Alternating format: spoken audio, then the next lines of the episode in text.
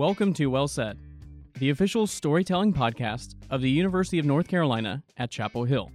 Today is a special episode of the podcast as we celebrate a historic gift made by Carolina alumnus Walter Hussman Jr. and his family. On September 10th, the family announced that they would be donating $25 million to the school.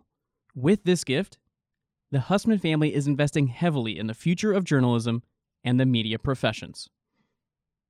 To commemorate the largest single gift ever made to the school, the university's Media and Journalism School has been renamed the Hussman School of Journalism and Media. Ahead of the historic gift, Walter spoke with the Hussman School of Journalism and Media's dean, Susan King, for the school's Start Here, Never Stop podcast. We'll let Dean King take it from here. Hello, I'm Susan King, the Dean of, well, I'm so honored to say for the first time, the Dean of the UNC Hussman School of Journalism and Media. Sounds pretty good, doesn't it, Walter Hussman? Sounds good to me. this is such a big moment for the school, and I hope for you, you have made an amazing gift to the school and its future. Why?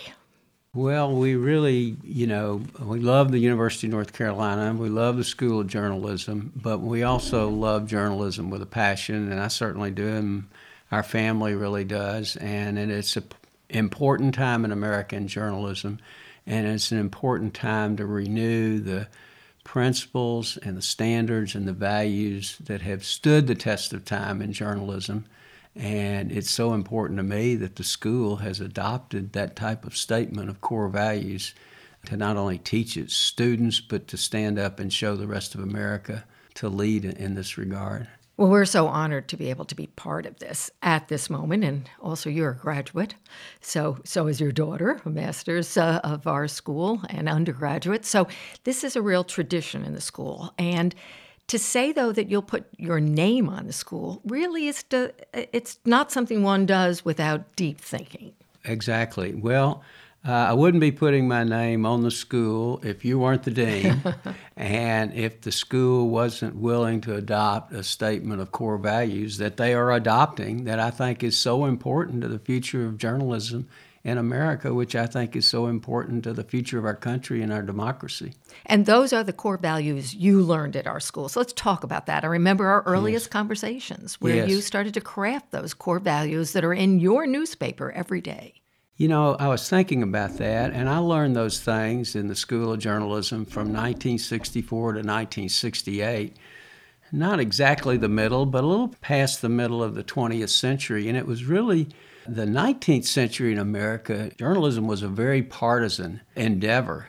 And it really changed around the turn of the century. And interestingly enough, it changed for some business reasons because a lot of the publishers then, we have to remember there was no radio or television or any other medium besides newspapers then, they realized that if they were not partisan and they were more impartial, they would get more readers. And newspapers got a lot of their money from subscriptions then. So, uh, for most of the 20th century, there was a great tradition of trying to be as objective and as fair as possible. And those are the things I learned in Howell Hall in the journalism school in the early to, to late 60s. And uh, those are the things that I think make journalism so valuable to America. Well, I'm excited that we're going to have those core values etched in stone in our lobby in the school now at Carroll Hall.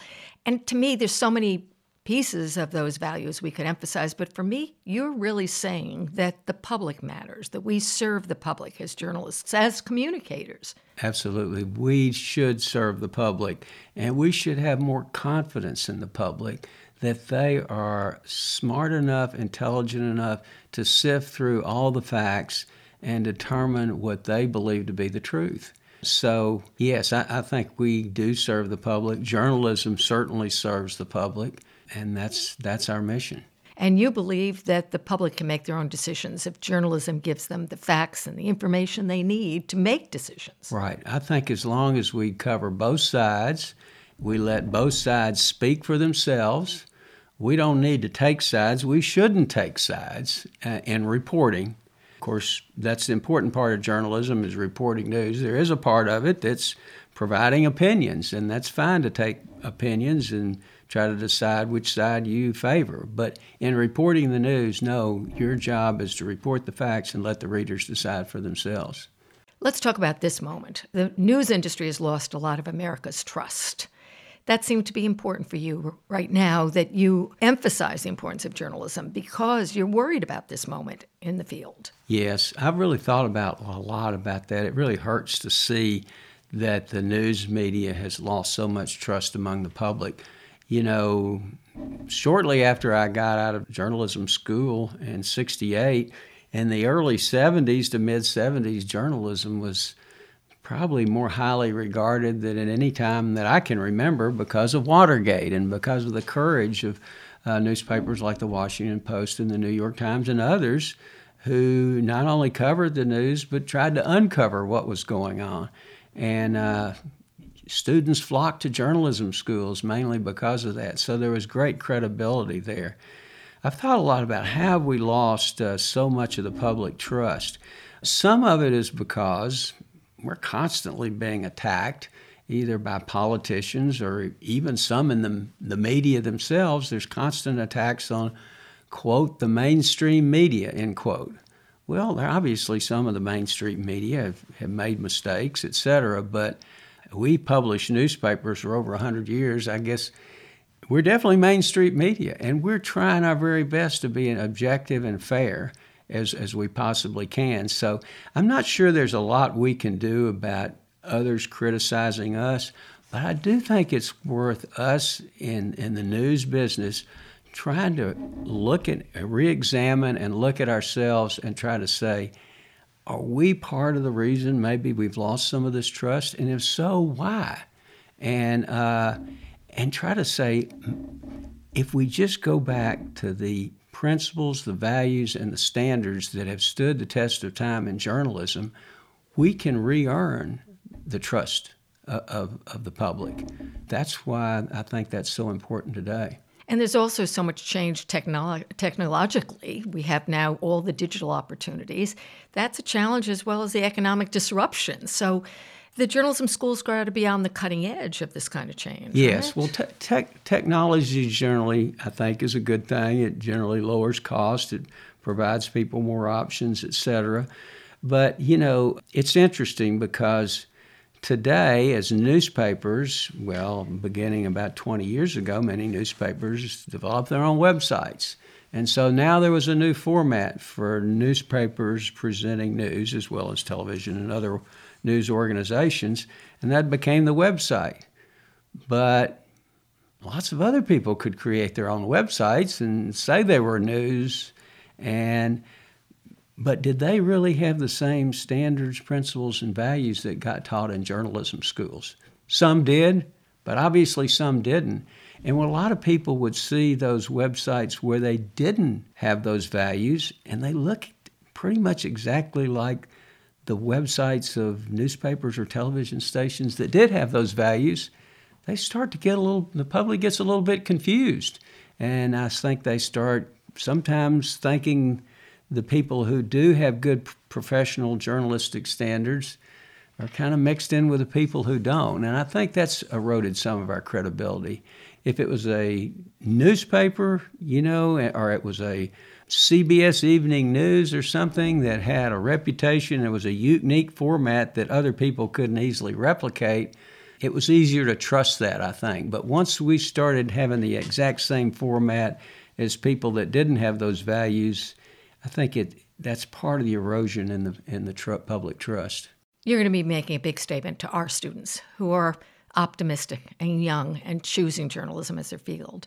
Right. What do you want them to know that you're saying to them? What do you want them to think about? Listen, I don't know which mediums are going to endure. I don't know how well newspapers will endure. I don't know how well television stations are going to endure in the future. But one thing is going to endure, and that's journalism, because people want the facts. They want to make up their own mind. They want to be given the facts by people who adhere to standards and core values and principles of, of good journalism, like being impartial, being objective, being as fair as possible, uh, being even handed.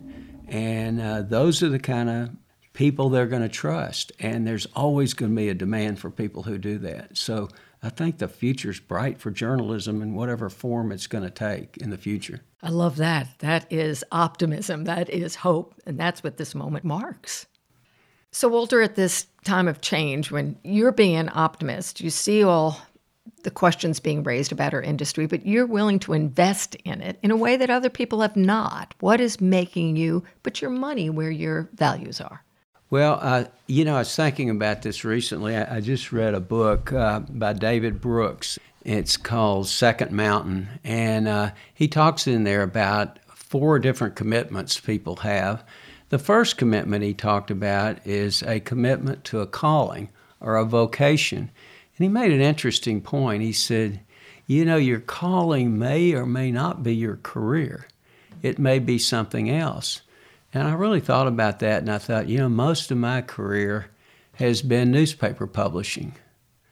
But that's not really been my calling. My calling has been journalism. And so I think, you know, the thing that is so important, not only now but in the future, is not how the news is delivered, in what format or what way, but the fact that it's done in a fair, objective, even handed way. And that to me is the importance of journalism. And I think we've got to invest in that to try to emphasize that, to encourage young people to do that. Uh, because it'll pay big dividends for our whole country if we do it. And what do you mean by that? What kind of big dividends? Well, what I mean by that is if young people decide, hey, look, let's just try to advance our own personal opinion or personal biases or personal thinking, that, that's, not, that's, that's not what we need. We need people to go out and report news, report facts, let readers decide for themselves and sure, it's fine to have people who are opinionated, who let people know what their opinions are. But if we don't have the people who are trying to report news in a fair, objective, unbiased way, we're going to be in big trouble in this country. What do you want the public, who may not be as close to the whole profession of journalism, to think about this gift you are making to UNC? I think they need to know that there is a journalism school, one of the leading journalism schools in America, that's taken a position to reinforce the core values that have, have, have been the strength of news organizations in America being impartial, being fair, uh, presenting both sides. Uh, and, you know, those are old time tested principles and I've often heard people say, oh, well, you can't be objective. Everybody's got some biases, so why should you even try? And I turn that around and say, if I ask one of our readers, do they want me to say, hey, I'm not even going to try to be objective because I can't be objective? Or do they want me to say, I'm going to be as objective as I can and try as hard as I can? And I, you know, I know I can't be perfect, but I'm going to strive for it. I think our readers feel a lot more comfortable with the latter argument than they do the former. And I know you believe in a, a, kind of a field of reporting that says, here's where the facts are. I may think X happened, but I've learned Y happened, and I report Y. Absolutely. You know, we've had reporters that work for us. I can remember a time we had an investigative reporter, and he came in and told me the story he was working on, and it was a significant story, and it had to do with a company that was incinerating uh, hazardous materials. And he thought he had a he had a source telling him that these people are overriding overriding the safety standards intentionally. And he thought he had a story, and he came back later and he said, "You know, I really thought we had it. I have not been able to corroborate it with anyone, and I've now found another source that says that I really trust that says that's just not the case. And he said, I hate it. I've spent a lot of time on this. I kind of got a, a, lot invested in this, but, but I, it's just it's, it wouldn't be fair to run that story. So that you know that to me is good journalism. Not only what you publish, but what, what you don't publish if you think something is is not correct. And that's also called courage. Absolutely, you know, and I think it's important for newspapers to show courage. You know, we, sh- we you know, Adolf Ochs said, you, you know, many years ago to publish the news without fear or favor. It's really interesting when you think of those two words, fear and favor. You know, you shouldn't be fearful of what people in social media are going to say. Heck, they're going to say just about anything. You shouldn't be fearful of what politicians are going to say. You shouldn't be fearful of what wealthy, influential people in the community are going to say you know, it's also, and I found this is often more the case than fear, it's favor. People always want you to do them a favor if you're in the news business. And, you know, that's not our role to do people favors. Uh, our, our role is to report the news as fairly as we can. And when we publish opinions, to be sure we, we're publishing as many different sides as we possibly can. I'm glad you're an optimist. I'm glad you believe in tomorrow, and I'm glad you believe in UNC. Absolutely. You know, our readers uh, tell us that that they love our newspaper. Uh, I'm talking about the one where I live in Little Rock, or the Arkansas Democrat Gazette, and they really appreciate the reporting we do. They want us to do more of it. They want us to hire more investigative reporters. We do too. We we just need a little improvement in the economics to be able to do it.